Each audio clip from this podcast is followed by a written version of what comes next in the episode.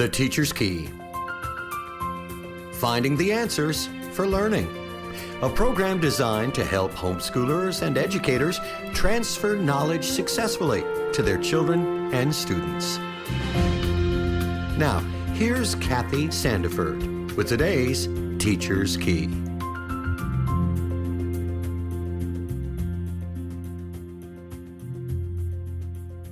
In all of my years of studying and learning unique strategies to teach students, one of the most fascinating things I discovered is that your arm is a muscle memory.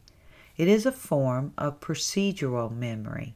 Now, according to Psychology Today, kinesthetic memory or muscle memory for the automatic movements involved in throwing a ball, dancing, swimming, steering a vehicle, typing, or even signing one's name is procedural memory.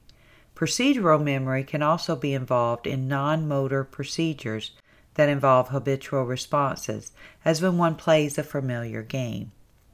Orton Gillingham recommends tapping your arm from left to right while verbally spelling sight words. Multisyllable words are chunked together by syllables, and this creates a natural memory of the spelling of words. The kind of memory like once you learn how to ride a bike, you always know how to ride a bike. In my experience, this practice has been one of the best techniques I have found that works when learning and retaining the spelling of sight words. And students generally love the activity. I have less interruptions in class because students have the opportunity to get up and move around.